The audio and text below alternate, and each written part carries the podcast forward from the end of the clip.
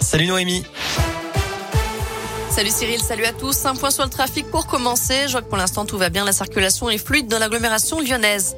À la une, après plusieurs heures de pourparlers entre les négociateurs russes et ukrainiens, l'Ukraine réclame un accord international pour garantir sa sécurité. De son côté, la Russie annonce qu'elle va radicalement réduire son activité militaire en direction de Kiev et de Tchernigiv. D'après le négociateur ukrainien, les conditions sont maintenant suffisantes pour une première rencontre entre le président Zelensky et Vladimir Poutine. Depuis le début du conflit, Moscou a toujours refusé une telle proposition de Kiev. Et puis un nouvel échange téléphonique est prévu à 16h30 cet après-midi entre Emmanuel Macron et Vladimir Poutine. Les deux chefs d'État doivent s'entretenir au sujet d'une opération humanitaire d'évacuation dans la ville assiégée de Mariupol. Opération organisée conjointement avec la France, la Grèce et la Turquie. Retour à Lyon où 250 automates sont à l'arrêt depuis hier. Le musée des automates installé dans le Vieux-Lyon a fermé définitivement ses portes. Dans un message publié sur Facebook, l'établissement explique qu'il n'a trouvé ni mécène ni repreneur pour poursuivre l'activité débutée il y a plus de 30 ans. Il force le bus à s'arrêter avec une barrière de chantier. Dimanche, la police est intervenue à Villeurbanne pour des violences conjugales. Une fois sur place, les agents ont découvert un homme de 38 ans qui venait de poser une barrière devant un bus pour l'empêcher de circuler. Il aurait ensuite attaqué le chauffeur et un passager selon le progrès. Personne n'a été blessé, mais l'individu a été placé en garde à vue et sera convoqué prochainement devant le tribunal.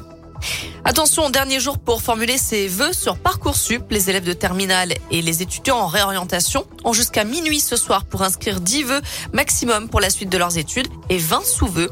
Ensuite, ils auront jusqu'au 7 avril pour peaufiner leur lettre de motivation et leur dossier de candidature.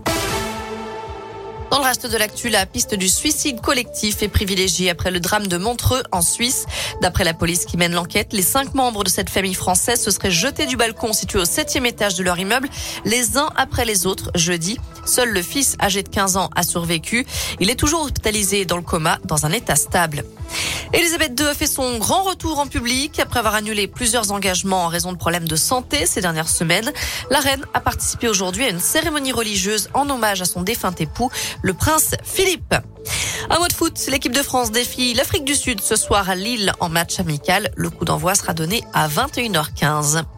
Enfin, les fans de Sting sont inquiets. Le chanteur britannique a annulé quatre dates cette semaine, notamment Dijon. Plusieurs cas de Covid ont été détectés dans son équipe.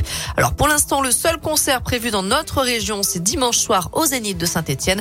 Concert qui reste maintenu pour le moment. Voilà pour l'essentiel de l'actu. On jette un œil à la météo avant de se quitter. Pour cet après-midi, c'est une alternance de nuages et d'éclaircies, même si ce sont vraiment les nuages qui vont prendre le dessus au fur et à mesure au fil des heures. Euh, pour la pluie, il faudra attendre demain pour voir les premières averses et les températures vont chuter. Euh, à partir de demain, les maximales ne dépasseront pas les 13 degrés dans la région.